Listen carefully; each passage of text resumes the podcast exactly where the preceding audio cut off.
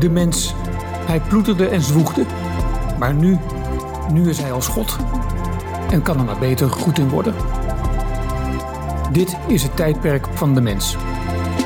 Welkom in het Anthropoceen. Na 40 jaar lang vlees, vis en zuivel was het klaar. Sophie Mulders werd veganist. Waarom? Het besef van het dierenleed achter elk plakje ham, elke slok melk, elke hap yoghurt, elk gebakken eitje. Sophie Mulders is journalist uit Vlaanderen, onder meer voor De Morgen en Knak. En onlangs schreef zij een indrukwekkend boek met de treffende titel Waarom ik 40 jaar lang biefstuk en kaas at en toen veganist werd. Sophie, hartelijk welkom. Dankjewel, dankjewel voor de uitnodiging. Zeker, hoe is het om uh, als journalist aan de andere kant te zitten, zeg maar, aan de kant van degene die wordt ondervraagd? Ja, ondertussen ben ik het een beetje gewoon, maar de eerste interviews, uh, toen brak het koude zweet mij toch uit, uh, moet ik zeggen. Uh, het is niet evident. Ik ben, ik ben het gewoon om zelf de vragen te stellen. Ja. En ineens ja, moet je alle antwoorden geven. Dus, ja. Maar ondertussen ben ik het een beetje gewoon. En ik ben vooral heel blij dat ik kan vertellen over ja, wat er in het boek staat. Dus ja. ik neem het er allemaal bij. Ja, natuurlijk. Ja. Dan ben je niet, uh, natuurlijk niet de enige met een, een, goed verhaal over de beweegredenen om, uh, om veganist te worden. Ja. Over hoe je leven verandert als je veganist wordt. Um, in deze podcast van uh, Replanet Nederland en ecomodernisme.be hebben we ook al eerder Tobias Leenaert mm -hmm. gehad, de pragmatische veganist. Mm -hmm. en ook Roland van Voorst onlangs, de auteur van Ooit aten we dieren. Ja. Um, jouw verhaal springt er misschien toch wel weer uit, omdat je um, nou ja, tot voor kort gewoon, ja, gewoon vlees had en niet voldoet aan wat sommige mensen toch nog zien als een soort stereotyp beeld hè, van een extreme, fanatieke activist. Jouw stap naar veganist kwam toch vrij snel en abrupt. Wanneer besloot je dat je helemaal wilde stoppen met dierlijke producten? Ja, ja ik, ik misschien nog even zeggen dat ik ondertussen ook wel fanatiek geworden ben, vrees ik. Maar ik ben inderdaad niet, niet opgegroeid in een milieu van dierenrechtenactivisten of uh, vegetarisme. Uh, bijna niemand in mijn omgeving deed dat en doet dat. Um, maar dus, je vermeldde net Rowanne van Voorst en um, uh, Tobias Leenaert, mij allebei zeer bekend natuurlijk. En uh, eind 2019 heb ik Rowanne van Voorst geïnterviewd voor De Morgen naar aanleiding van haar boek Ooit aten we dieren, samen met Liedewij van Noord, um, trouwens, die ook een boek geschreven had over dieren eten en vlees eten. En er stonden een aantal zaken in die boeken die ik niet wist, met name over het leven van landbouwdieren. Um, en ik was daar eigenlijk wat van gechoqueerd, omdat, ik bedoel, ik lees wel eens wat, hè, dat is mijn job ook. Uh, en daar stonden zaken in die ik niet wist. En ik dacht, hoe kan dit? Hoe kan dit? Maar denk je dan aan, specifiek? Ja, hoe er bijvoorbeeld uh, in de, in de melkvee-industrie, uh, wat er met kalfjes gebeurt, uh, um, ja, dat ze direct weggehaald worden bij de moederkoe, dat ze, um, hoe er ook met schapen wordt omgegaan in Australië, waardoor wij onze wol krijgen voor onze kleding. Nog wat andere zaken. Ja, en, en voor de duidelijkheid, dus die, de schapen, volgens mij zijn ze zo ze hebben veel meer wol dan eigenlijk nodig is, hè? waardoor ze weer gevoelig zijn voor, wat is het, infecties, denk ik? Ja, parasieten. inderdaad, voor parasieten. En we denken dan ook, ja, zo'n schaap moet nu eenmaal geschoren worden. Ja, dat klopt natuurlijk als je een, schaap zo fokt dat het, dat het veel meer wol draagt dan dat het eigenlijk zou moeten. Maar de manier waarop dat scheren gebeurt, uh, is ook helemaal niet oké. Okay. Er, er, komt veel dierenleed uh, aan te pas. Maar op dat moment had ik ook een hond. Want uh, ik heb vroeger al wel eens veganisten geïnterviewd. En ik denk dat het door mijn hond komt, uh, of kwam dat al die informatie echt is ingedaald. Um, en toen, eind 2019, had ik al twee jaar geen vlees meer. Ook hmm. door mijn hond. Hè, omdat ik mij op een gegeven moment begon af te vragen van ja, mijn hond was ja, uh, heel belangrijk voor mij. en op een gegeven moment begon ik mij af te vragen, ja, waarom eet ik eigenlijk wel varken en koe en kip? maar zou ik nooit hond eten. Dus ik had vlees al wel twee jaar van het menu geschrapt, maar door die boeken um, was ik uh, eigenlijk vrijwel zeker van mijn besluit en besliste ik onmiddellijk om al de rest ook te schrappen. Dus vis en zuivel, wat ik op dat moment nog wel had. Ja. En toen ben ik zelf verder beginnen uh, zoeken in alle feiten over um, landbouwdieren. En dacht ik, ja, misschien moet ik hier zelf wel iets mee doen. Want ik zat zelf ook met veel vragen. Ik merkte in mijn omgeving dat mensen niet begrepen waarom ik veganist geworden was. Mm -hmm. En vandaar het boek. Ah, oké. Het, het, besluit kwam dus eigenlijk vanuit ja, toch een soort emotie. En de, en de feiten die je, die je nou ja, uh, opdist in het boek, die kwamen pas daarna. Die kwamen na het besluit. Ja, inderdaad. Nu, de feiten die ik bijvoorbeeld bij Rowanne van Voorst las, hè, enkele mhm. van die feiten, die hadden inderdaad een zeer emotionele impact op mij. En daarna ben ik zelf verder beginnen spitten in uh, hoe het er onder andere aan toe gaat in Vlaamse uh, veehouderijen, maar ook in Nederland. Bij een aantal Nederlandse boeren ben ik op bezoek gegaan. Um, ik had ondertussen ook al wel gekeken op websites van dierenrechtenorganisaties zoals Buyback en Animal Rights. En daar vind je eigenlijk alle informatie. Maar ja, het leek me eh, niet echt uh, accuraat om dat gewoon allemaal over te pennen in mijn boek. Ik wil het allemaal zelf gehoord en gezien hebben.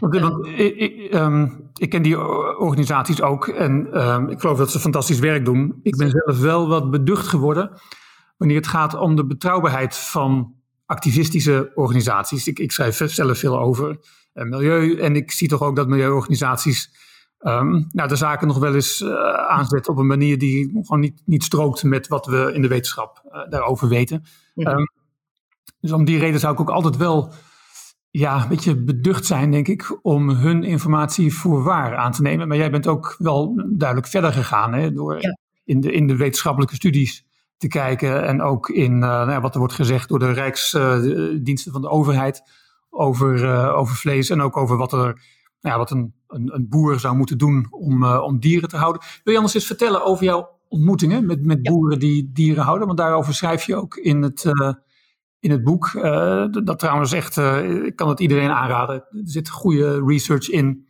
En je, je, je brengt dat um, ja, op een mooie manier. Je mengt dat ook met je eigen ervaringen. Het is heel toegankelijk. Het is ook zeker niet, niet belerend, mochten uh, mensen daarvoor vrezen. Nee, dus dat, dat is, en dat is toch knap voor, uh, voor zo'n uh, voor zo'n thema. Maar vertel eens over jouw ontmoetingen met, met boeren ja. die dieren houden.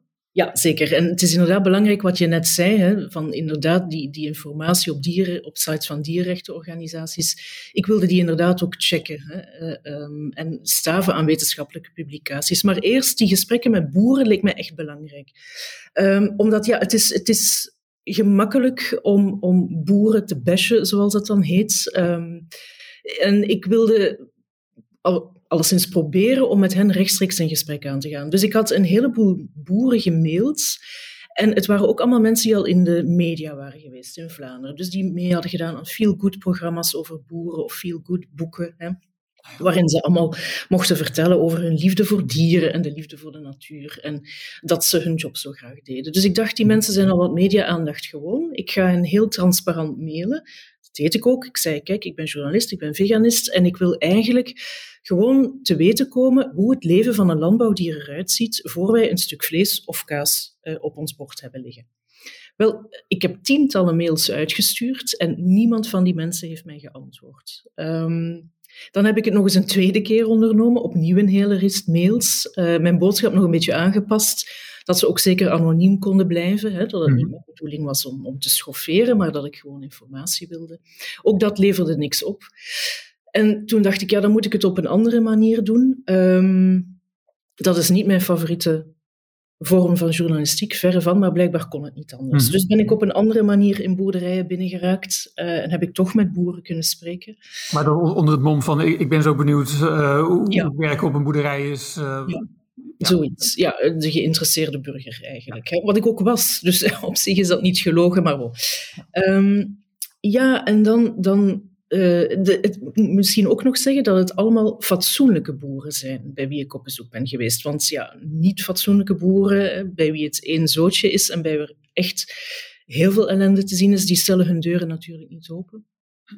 Uh, en ik ben toch wel wat geschrokken van de manier waarop uh, de boeren eigenlijk allerlei zaken die zij toepassen en ingrepen die zij toepassen bij dieren, voor hen is dat heel normaal. Dus eh, eh, eigenlijk kun je het samenvatten als, voor hen is dat, en is logisch natuurlijk, maar um, vanuit hun oogpunt, voor hen gaat het om productie. Dieren zijn productieeenheden. Um, dat merk je ook als je allerlei brochures raadpleegt, inderdaad, van, van uh, de Vlaamse overheid of de federale overheid. Alles is afgemeten. Een varken moet zoveel vierkante centimeter ruimte krijgen. Een kip bij een kip is het trouwens 1111 vierkante centimeter. Dus iemand heeft ooit bedacht dat die vier enen, dat dat de ruimte is voor een kip. Dus alles gaat om cijfers, om, om uh, productie, zoveel mogelijk productie. En als je dan uh, de verhalen hoort, dus zij, zij vertellen ook bijvoorbeeld een varkensboer, die vertelde, ja, uh, als, ja zegt hij, ik, ik, mijn biggen, die worden altijd gecastreerd en gecoupeerd. Dus de staart wordt eraf gebrand. Dat gebeurt als die biggen enkele dagen oud zijn en het gebeurt onverdoofd. En uh, hij zegt, ja, ik krijg het aan de mensen niet uitgelegd dat die biggen meer zouden afzien van een verdovingsspuitje dan van het onverdoofd castreren of couperen. Nu, als je dan achteraf de wetenschappelijke literatuur erop gaat naslaan, dan blijkt dat absoluut niet te kloppen. Er is duidelijk aangetoond dat uh, dieren pijn lijden als ze niet verdoofd zulke ingrepen moeten ondergaan. En bovendien uh, is het eigenlijk ook volgens de Vlaamse wet op dierenwelzijn verboden om routinematig varkens te couperen. Maar die boer doet dat gewoon. En dat wordt niet gemonitord. Hè. Onze Vlaamse minister van Dierenwelzijn heeft ooit die vraag gekregen in het Vlaams parlement. Wordt dat eigenlijk gemonitord? Het aantal biggen dat nog uh, gecoupeerd wordt? En hij zei nee, we doen dat niet. Mm -hmm. Dus ja, dat zijn allemaal praktijken die uh, heel ver afstaan van de individuele noden van een dier. Daar gaat het ook niet om in de landbouw. En dat is heel vreemd, want ik ken wel wat mensen met een hond of een kat als huisdier. En ja, dat weet jij ook, honden of katten. Niet bij iedereen, hè, want er gebeuren ook nog veel mistoestanden. Maar bij de mensen die ik ken, dat zijn de koningen en de koninginnen van het huis. We kopen daar het beste voer voor, krabbalen en manden en knuffels en al wat je wil. En als het dan om landbouwdieren gaat, dan zitten die met duizenden bij elkaar in een hermetisch afgesloten stal. En dan nog wordt daar gesproken over liefde voor dieren en dierenwelzijn. Dat is heel vreemd. Ja. ja. Hoe, hoe, verklaar je zoiets? Want de boeren zullen niet liegen als ze zeggen dat ze om dieren geven, dat ze van dieren houden. Hmm, dat is een terechte opmerking. Dat denk ik ook. Ik denk dat zij dat inderdaad echt eh, geloven. Um, hoe verklaar je zoiets? Het is een heel systeem geworden. Hè? Uh, de, de, hoeveelheid vlees en zuivel die geconsumeerd wordt, is gigantisch gestegen de afgelopen decennia. Mm -hmm. uh, dat wordt dan welvaart genoemd. dat is ook zo natuurlijk. Voor de mens is dat een teken van welvaart. Maar voor dieren ja, betekent dat helaas dat. Uh, is mijn hond inderdaad. Uh, voor dieren betekent dat helaas ja, dat ze met alsmaar meer bij elkaar gepropt worden in een stal. Uh, dus het is een heel systeem. En, en dat benadruk ik ook altijd uh, als ik over mijn boek spreek. Het is te gemakkelijk om dit op de boeren af te schuiven. Dit is een systeem waar wij allemaal aan bijdragen omdat wij allemaal zonder nadenken gigantische hoeveelheden vlees en zuivel consumeren, hm. moet er ook gigantische hoeveelheden zijn. En dan zwijg ik nog over de export, want dat speelt natuurlijk ook een rol. Ja, ja. ja en, en omdat het zo'n systeem is, is het moeilijk om je eraan te onttrekken, zou je denken. Of, of dan wordt van alles ja, goed gepraat, wat eigenlijk van een afstandje bekeken helemaal niet goed is. Ja, maar daar zeg je het inderdaad van een afstand bekeken. En niemand doet dat eigenlijk, dat bekijken van een afstand. De boeren zeker niet, want, want ja, het is, een, het is een loon, het is een verdienmodel. Uh, de consument ook niet, want van het moment dat je het op een afstand bekijkt, wordt het heel akelig. En dan zou je eigenlijk moeten beseffen van, hm, eigenlijk is dat niet zo oké. Okay, dat die, die varkens uh, nooit buiten komen, dat uh, uh, in Vlaanderen 83% van de kippen komt nooit buiten, tenzij op het ritje naar het slachthuis, uh, op de vrachtwagen. Koeien komen steeds minder buiten. kalveren die direct na de geboorte bij de moederkoe worden weggehaald. dat wat ook geldt voor, voor lammeren van geiten of schapen. Mm. Als je dat allemaal van op een afstand bekijkt, ja. is dat niet oké. Okay. Um, maar dat doen we niet, um, omdat het veel vraagt. Hè. Eten gaat blijkbaar, ik merk dat ook in mijn omgeving, zeker sinds ik veganist ben. Uh, mensen zijn heel defensief. Hè? Als je nog maar zegt dat je veganist bent, uh, en dan heb je nog niet eens gezegd waarom. Um, dus het, het, wat, wat op je bord ligt, is blijkbaar gaat naar, niet alleen naar de maag, maar ook naar het hart en naar het Mhm. hoofd. Ja. Ehm, dus mensen zijn heel defensief en emotioneel als het over het eten op het bord gaat. En ja, dat houdt dat systeem allemaal mee in stand natuurlijk. Ja. Nou, en, en dat kan voor een deel ook wel oprechte bezorgdheid zijn hoor. Ik, ik, ik was laatst bij de huisarts om toch eens bloed eh, te laten prikken. Ik had verteld dat ik nou, ja, een jaar of twee, drie geen eh, vlees meer eet en toch een beetje op weg ben om veganist te worden. Dus de huisarts begon meteen moeilijk te kijken. En dat merk ik wel meer. Het is meteen de vraag of, de, of, of, onze kinderen dan wel vlees eten. En, eh, en of ik wel nou ja, B12-supplementen uh, slik. Daar had ik trouwens nou juist een overschot aan, bleek uit, uit die test. Ja. En ik neem aan dat jij wel veel heftige reacties krijgt dan dit soort uh, fronsende, fronsende blikken. Want zo gauw je je openlijk hierover uitspreekt en met, uh, nou ja, zoals jij hebt gedaan, met verhalen naar buiten komt, dan uh, zul je natuurlijk veel meer reacties krijgen. Ja, Kun je daar een beetje mee omgaan trouwens? Ja, goh, het, het, ik had gedacht dat het makkelijker ging worden, maar het wordt eigenlijk wat moeilijker. Hm. In het begin was ik nog wat geduldiger, denk ik. Uh, maar ik, uh, ja, ik, moet er een, um, ik moet er een beetje voor oppassen om, om um, vriendelijk te blijven. Hm. uh, maar er is, een, er is een verschil in reactie. Je kunt een gesprek... Er zijn twee soorten gesprekken die je voert. Ofwel met mensen die er toch een beetje voor openstaan en die je dan toch proberen te vragen, ja, en waarom dan? Um, en heb je dan geen tekorten? En, ja. Maar als je voelt dat er een, een, ruimte is voor een gesprek, dan is dat prima voor mij. En voor alle duidelijkheid, ik, ik heb uh, ooit een veganist geïnterviewd voor de morgen lang geleden en ik denk echt dat mijn, en ik schaam me daar nu om, maar ik denk dat mijn eerste vraag aan hem toen ook was, je neemt toch B12 bij? Je moet Ja. toch supplementen hebben? Dus ja, blijkbaar is dat zo'n uh, ingeburgerd iets. En ik neem B12 bij, hè, want, want, je wil daar echt geen tekort aan hebben. Um, maar ik hoorde onlangs nog van iemand die um, onder andere door het lezen van mijn boek uh, veganist geworden was. Um, en die heeft twee kinderen uh, en die van haar vader echt donderpreken had gekregen omdat ze haar, de gezondheid van haar kinderen in gevaar zou brengen. Nu, ik heb geen kinderen, dus dat gevecht heb ik al niet moeten leveren. Maar uh, ja, de vragen, ja, hoe blijf je dan gezond en is het lekker? En ja, daar, daar moet je echt elke keer opnieuw doorheen. Ja. ja. ja dat is... denk, het zijn denk ik ook manieren hè, om, om het weer goed te praten voor onszelf. Nee, vlees eten, dat is, is normaal, het is gezond voor ons. Um, ja, dat, dat, die argumenten haal jij natuurlijk uh, onderuit ook in je boek. Mhm. Uh, we denken ook vrij snel, ja, dieren kunnen niet lijden. Daar Ja. heb je ook een hoofdstuk over, over geschreven. Wil je daar eens uh, vertellen om dat argument, uh, om, ja, om daarop te reageren? Ja, zeker. En dat is iets wat ik ook zelf lang gedacht heb. Hè. En dat is mede de reden waarom ik uh, nog altijd wat gechoqueerd en beschaamd ben dat het zo lang bij mij heeft geduurd voordat het allemaal is, uh, is doorgedrongen. Want ik dacht dat vroeger ook. Hè. Ach, die varkens, die hebben daar niet zoveel last van. Dat ze met, met 15 bij elkaar in een betonnen hok zitten en nooit buiten komen. En kip, och, zo'n kip kan toch niet zoveel voelen. Vissen kunnen al helemaal geen pijn lijden, dacht ik. En koeien, goh, die staan toch in de wei, dus het zal best wel meevallen met die hun leven. Het slachthuis, dat zal geen pretje zijn, dat, dat vermoedde ik wel. Maar het leven daarvoor, ik dacht dat het best wel meeviel. En inderdaad, over het feit dat dieren pijn kunnen lijden.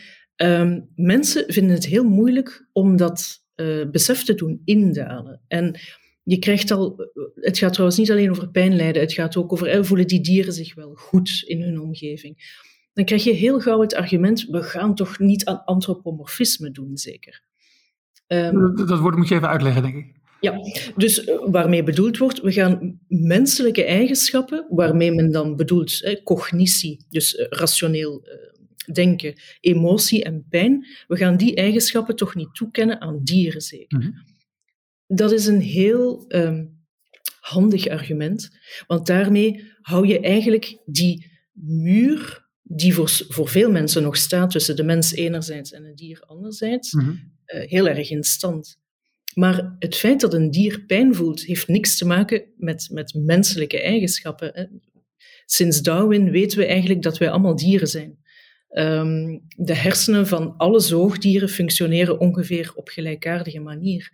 Dieren beschikken over uh, emoties. Frans de Waal, uh, zeker bekend in Nederland, mm -hmm. uh, heeft uitvoerig aangetoond over welke emoties dieren allemaal beschikken. En hij concludeert, eigenlijk zegt hij, is er geen enkele emotie die mensen hebben die dieren niet zouden hebben. Um, er zijn natuurlijk onderzoeken die vooral naar apen kijken. En daar staan we ook wel erg dichtbij. Veel dichterbij dan uh, de inktvis, om het zo te noemen. Ja. ja. zeker. Maar hij geeft ook voorbeelden van andere dieren, niet alleen van apen. Dus het gaat eigenlijk over, over vogels, over zoogdieren, um, uh, over, over vissen zelfs. Hè. Het feit dat vissen pijn lijden, uh, is wetenschap die steeds meer ontwikkeld wordt. Um, dat was een kromme zin die ik heb gemaakt, maar. Uh, bijvoorbeeld, onlangs uh, is, is aangetoond, uh, nog maar eens, dat kreeften wel degelijk pijn kunnen lijden. En eigenlijk is dat allemaal niet zo onlogisch, want alle zoogdieren en ook vissen en, ehm, hebben een soort van receptoren, hebben zenuwen, dus die kunnen pijn voelen.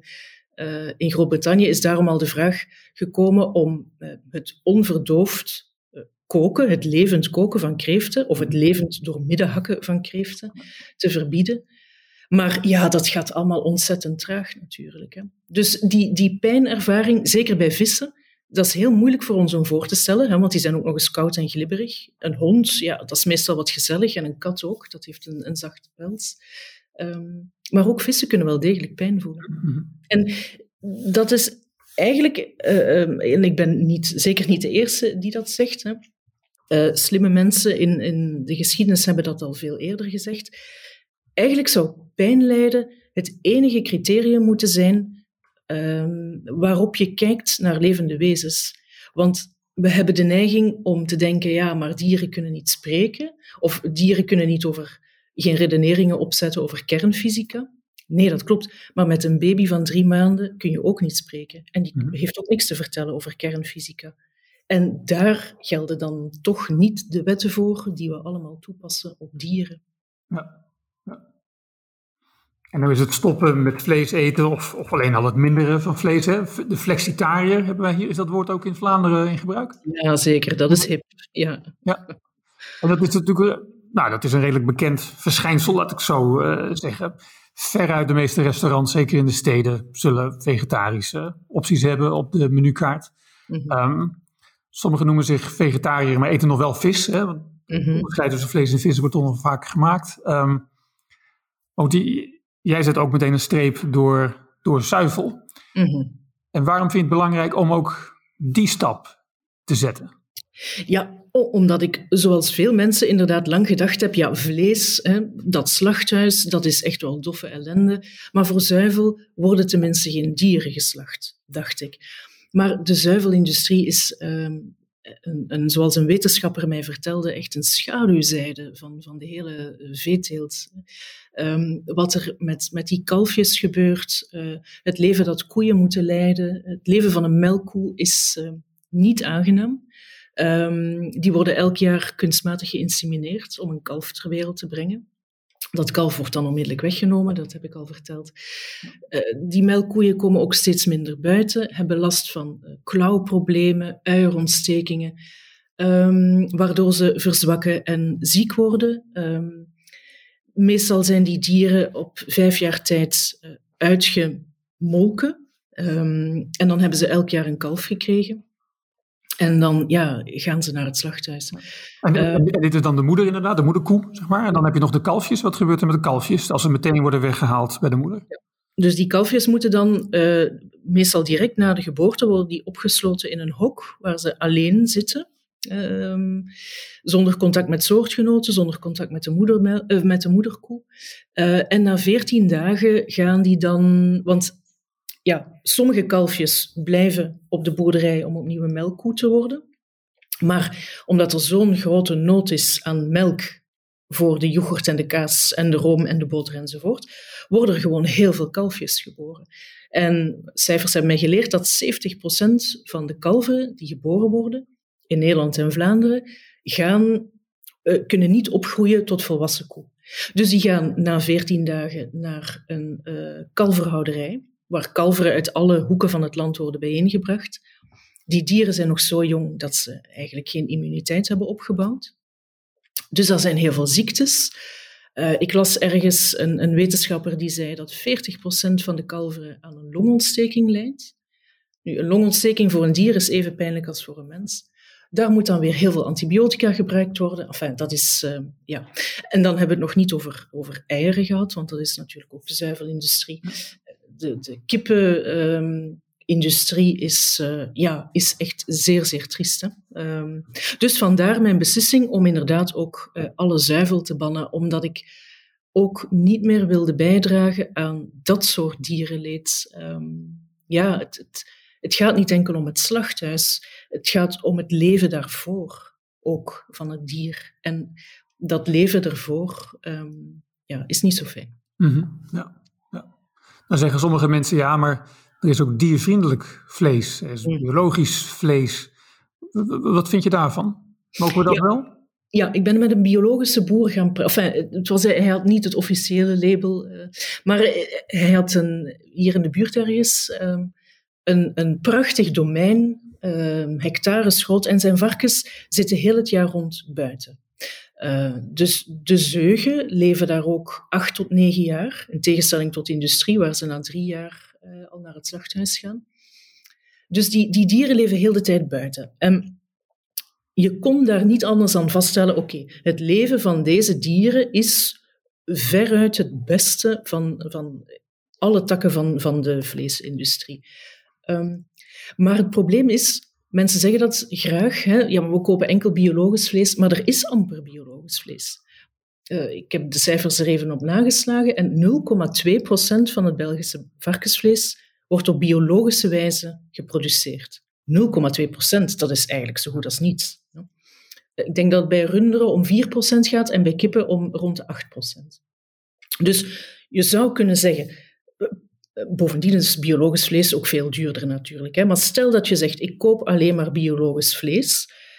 Ja, dat zijn dieren die, die het, het beste leven hebben gehad van alle landbouwdieren, omdat ze zeker toegang hebben tot, tot buiten zijn. Uh, ze mogen ook wat langer leven. Ze worden iets trager vetgemest.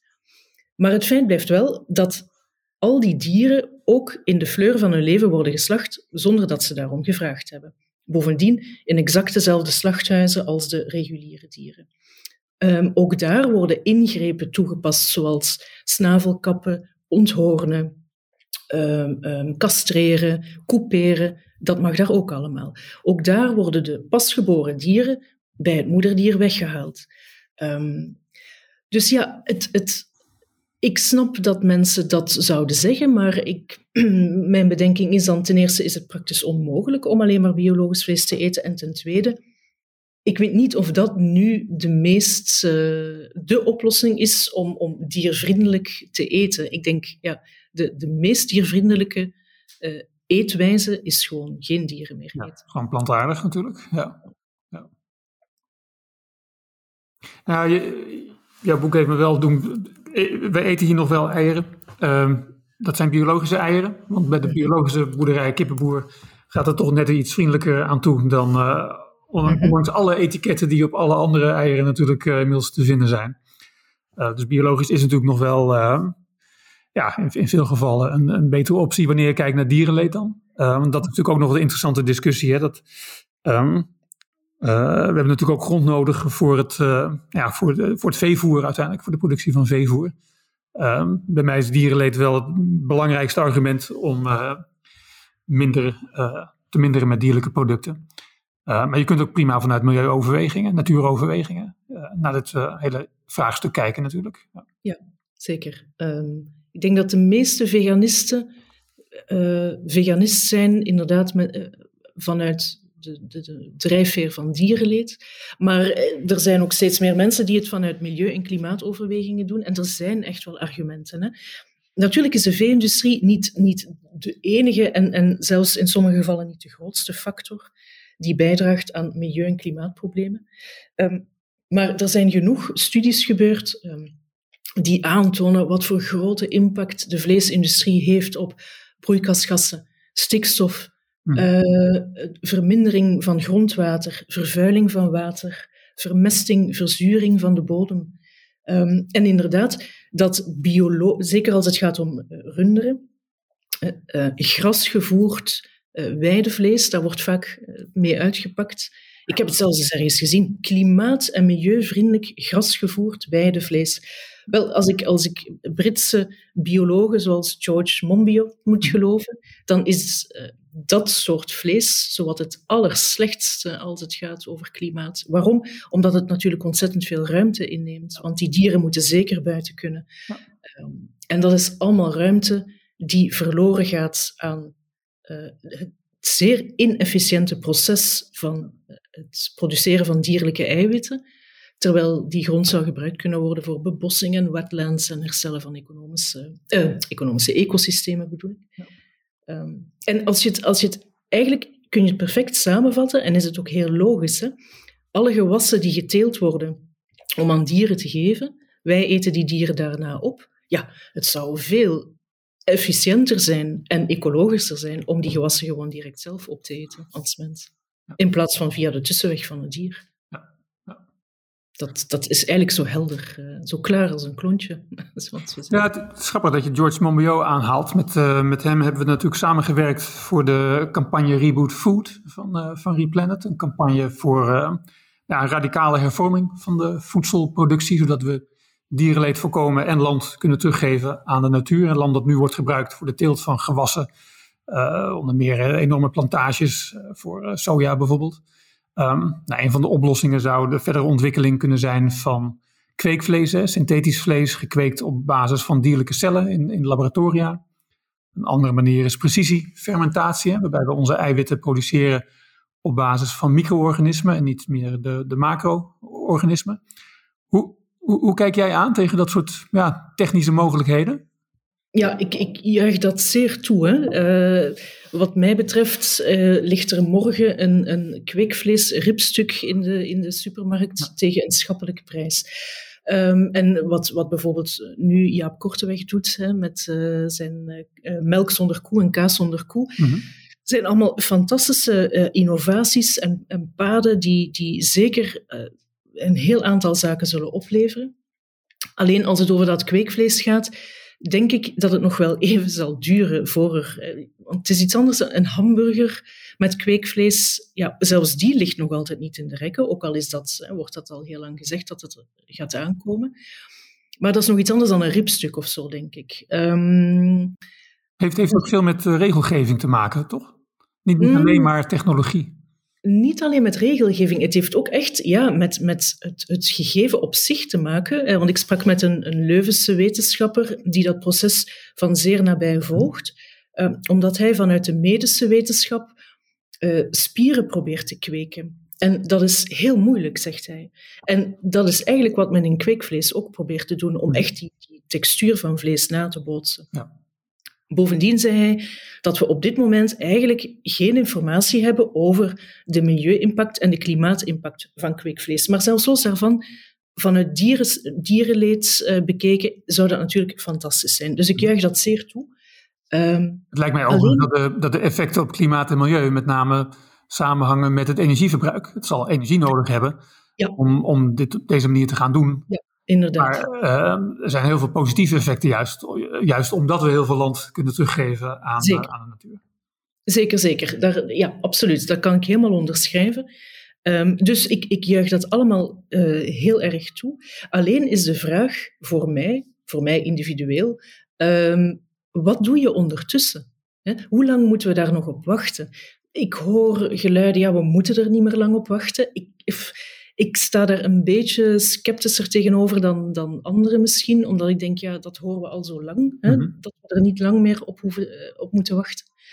Um, dus als het er eenmaal is, fantastisch nieuws, maar wat doe je ondertussen? Laat je ondertussen het bad maar overlopen? Of probeer je, zolang het er nog niet is, het op een andere manier net onder uh, het uh, kritieke pijl te houden?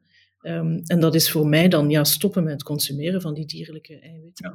Ja. Want als actiegroep hebben wij natuurlijk voor gekozen om vooral uh, bij de politiek ja, invloed te proberen te krijgen, hè, zodat de ontwikkeling van dit soort nieuwe technieken eh, verder wordt uh, ontwikkeld en om boeren ook te helpen om over te schakelen, zodat zij ja, van het vlees uiteindelijk ook af, af zullen gaan. Maar inderdaad, zo'n, het is wel een, een, een technofix voor de, voor de toekomst nog. En geen ja. technofix die nu al uh, beschikbaar is. Ja. Mag ik daar nog even iets over zeggen? Want dat is interessant wat je zegt. Ik sprak ook met Stijn Bruurs, uh, jullie wel bekend. Ja, ik heb ook in, in de podcast gehad trouwens. Ja. ja voilà, voilà.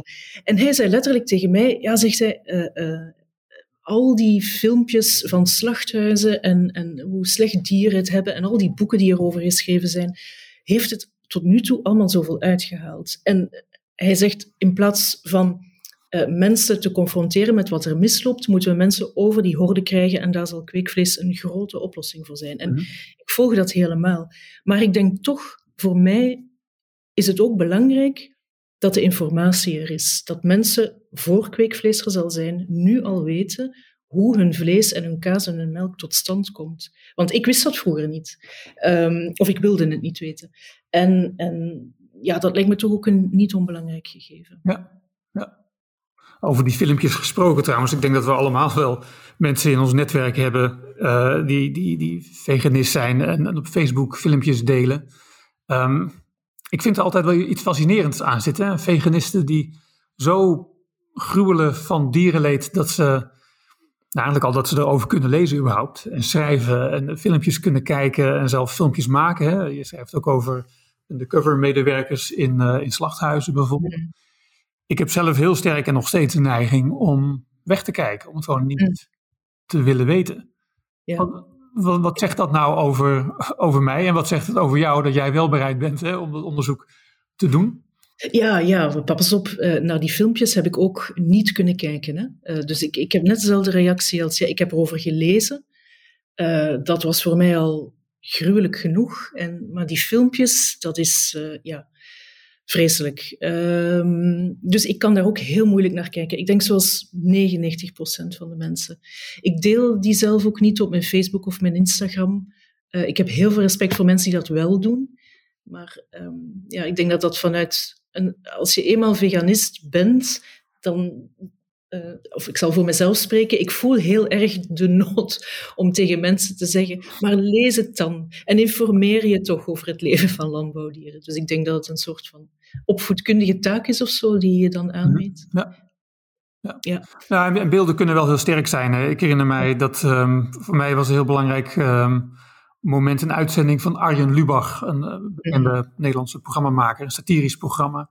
Mm -hmm, uh, zondag met Lubach heet het. Ja, um, ook bekend in Vlaanderen. Ah, natuurlijk, ja. ja, ja. Um, bekend exportproduct uh, van Nederland kennelijk. Mm -hmm. Lubach had een mooie uitzending gemaakt over, um, nou ja, over, over vlees, over de vleesindustrie. Liet filmpjes zien die vanuit de industrie zelf worden gemaakt en worden getoond om te laten zien dat het allemaal heel schoon en efficiënt en netjes gebeurt volgens alle regelgeving. En dan kijk je naar hun beelden. Ja, ja denk je, mijn hemel. Dit is dus wat de industrie zelf ja. naar buiten brengt. Dit is niet ergens uh, een achteraf nee. fabriekje in, in China waar het misschien heel anders gebeurt dan, dan op mm. alle andere plekken. Mm. Het is de industrie, het is gruwelijk. En dat zijn beelden die, uh, ja, ja, sorry dat ik het moet zeggen, je hebt net een boek geschreven. en ik ben trouwens ook meer een schrijver dan een uh, documentairemaker. Maar beelden, merk ik dan, ja, ja. hebben wel kunnen veel meer impact hebben dan, uh, dan de woorden die we schrijven. Ja, ik ben het daarmee eens. Ik heb uh, onlangs Joanne MacArthur uh, geïnterviewd voor de morgen. zij is een Canadese fotografe die overal ter wereld in veebedrijven gaat fotograferen. ja, die beelden die stonden nu dus wel in de krant, maar ik heb die niet op mijn Facebook en mijn Instagram gedeeld. Um, gruwelijke beelden. Je, je, dat, dat raakt je denk ik, de meeste mensen tot in de diepste vezel van je lijf. Dus ik ben het zeker met je eens dat beelden eh, veel, of, of minstens evenveel kunnen bereiken um, als woorden. Maar ik denk dat die, die cognitieve dissonantie, hè, het feit dat we, daar dan, dat we dat toch niet laten binnenkomen, dat dat bij heel veel van ons speelt. Dat was vroeger bij mij ook zo. Als er weer eens gruwelijke beelden uit slachthuizen werden verspreid, dan at ik twee dagen geen vlees meer. En op dag drie legde ik weer biefstuk in mijn winkelkar. En dan zei ik tegen mezelf, ja, maar weet je, het is nu gefilmd, die wantoestanden zijn voorbij. Die biefstuk van dit dier, dat zal vast oké okay geweest zijn. Mm -hmm. Zo ga je daar als mens mee om, omdat dat informatie is die heel moeilijk te capteren valt. En plus, het is heel moeilijk om daar dan naar te gaan handelen. Uh, dus ik denk dat je en ik doe dat vast ook nog op andere gebieden, je verzint regeltjes en redenen en excuses voor jezelf om het dan toch maar te blijven doen. Oh ja, nee, die, die heb ik nog steeds uh, natuurlijk. Ja, ja, ja, ja, ik ben er niet trots op, maar uh, wat vind jij nu het moeilijkst om, uh, nu, je, nu je veganist bent, wat valt jou het zwaarst? Dat is een goede vraag. En ik denk dat ik daar drie maanden geleden of vier maanden geleden anders op geantwoord zou hebben dan nu. Um, niet, zeker niet het eten. Uh, ja, misschien, weet je, het spontane is een beetje weg. Hè? Als je op reis bent of op citytrip of op uitstap, je moet altijd even checken van hebben ze ergens vegan en niet. Mm -hmm. en, dus je kunt nooit gewoon maar ergens binnenstappen en iets eten. Maar zelfs dat vind ik eigenlijk uh, niet zo'n groot probleem. Uh, ik denk dat het, wat ik het zwaarste vind, is het feit dat ik um, mij, dat er een verschil is nu tussen mij en 99% van de mensen. Um, vond ik vroeger veganisten fanatiek en extreem. Dan ben ik zelf nu zo'n fanatiekeling en extremist, puur omdat ik tot een heel kleine minderheid behoor. En omdat je, als je het eenmaal weet, zie je die dieren ellende en vooral de, de, strategieën die worden gebruikt om ons andere dingen te proberen doen wijsmaken, zie je dat overal. Ja, je, je misschien, als ik, als ik hier mag aanvullen, volgens mij geef je in het boek het voor, voorbeeld dat je op bezoek ging bij een kennis in Amsterdam, mm -hmm. dat je door de stad wandelde -hmm. en je wordt overal geconfronteerd met beelden van vlees in hamburgerrestaurants en, en het gaat met de slagers, en het, het houdt gewoon ja. niet op. En ja. daar loop je dan als veganist, als 1 op de 100. Ja. En, en ja, die 1 op de 100 kijkt inderdaad heel anders naar de omgeving. Dit, dit is toch een van de dingen die je bedoelt hier, denk ik? Ja, zeker, absoluut. Dat was toen inderdaad dat ik besefte van, ja, ik sta ineens op een andere manier in het leven. En vroeger zou ik dit straatje gewoon, een beetje zoals eh, Beenhouwerstraatje in Brussel of zo. Vroeger vond je dat gezellig, allemaal leuke restaurantjes. Je kunt niet kiezen waar je gaat eten. En nu zag ik alleen maar ellende. Ja. En ja, dat maakt je wat uh, uh, eenzaam in, in je gedachtenwereld en in je aanvoelen of in je positie in de wereld. Um, dat, dat vind ik eigenlijk het zwaarste. Mm -hmm. En ook ja, het feit dat je, dat je altijd, of door bijna alle mensen, toch bekeken wordt als uh, iemand die een zonderlinge daad heeft begaan, namelijk veganist worden. En al de rest is dan normaal. En daar, daar blijven tegenin gaan, dat is niet zo evident. Hmm, ja. Ook een van de redenen trouwens waarom ik dit boek heb geschreven, om te proberen om dat extreme imago een beetje bij te stellen. Ja, ja nee, zeker. Ja.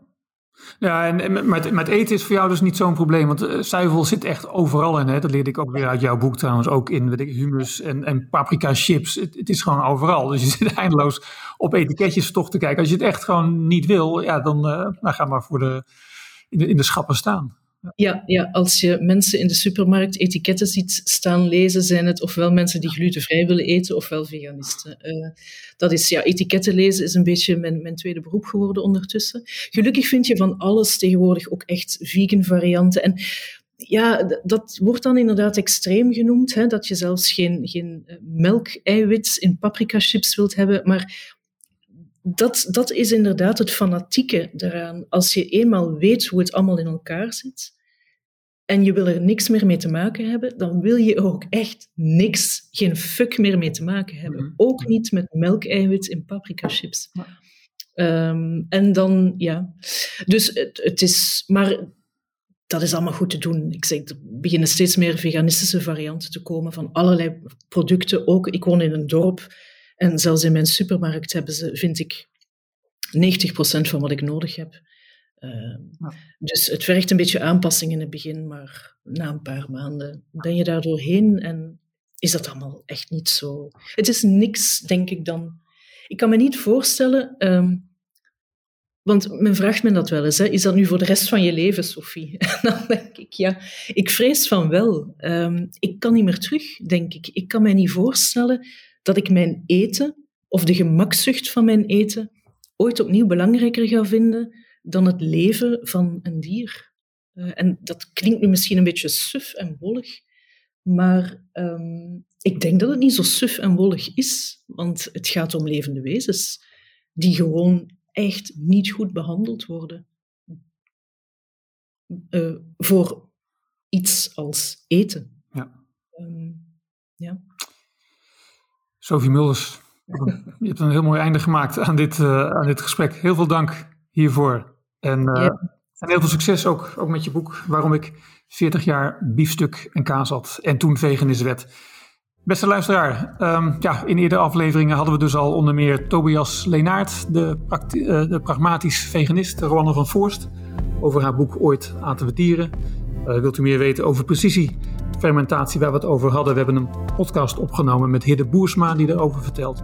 En er zijn in onze podcast ook allerlei andere thema's die aan bod komen. Ofwel, volg ons, deel deze podcast met uw vrienden, abonneer u via ons kanaal op de bekende platforms Spotify, Soundcloud, YouTube. Deze podcast is een samenwerking van Replanet Nederland en ecomodernisme.be. Mijn naam is Marco Visser en mijn dank gaat uit naar Roman van Ree voor de techniek. Dank voor het luisteren en graag tot de volgende keer.